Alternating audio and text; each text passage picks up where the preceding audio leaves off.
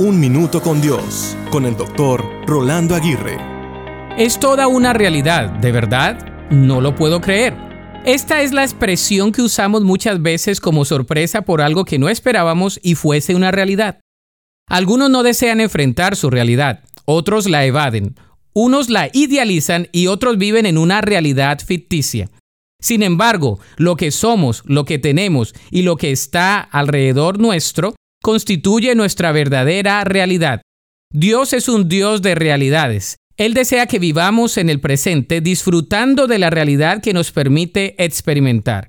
Él ha gestionado todo a favor nuestro y no hay nada que le sorprenda ni que se salga de sus manos. No obstante, Él desea que aprendamos en medio de nuestra realidad actual. Él desea que aprendamos de nuestras decisiones, de nuestras circunstancias, de las personas que ha puesto alrededor de nosotros, de nuestros errores, de nuestras batallas, de nuestros desafíos, de nuestras victorias y de nuestras derrotas. Él desea que aprendamos de su palabra y que vivamos cada día en dependencia de Él, pero a la luz de la eternidad.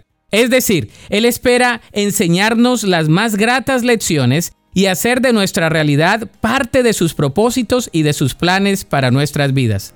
La Biblia dice en 1 de Juan 1:6, por lo tanto, mentimos y afirmamos que tenemos comunión con Dios, pero seguimos viviendo en oscuridad espiritual. No estamos practicando la verdad. Para escuchar episodios anteriores, visita unminutocondios.org.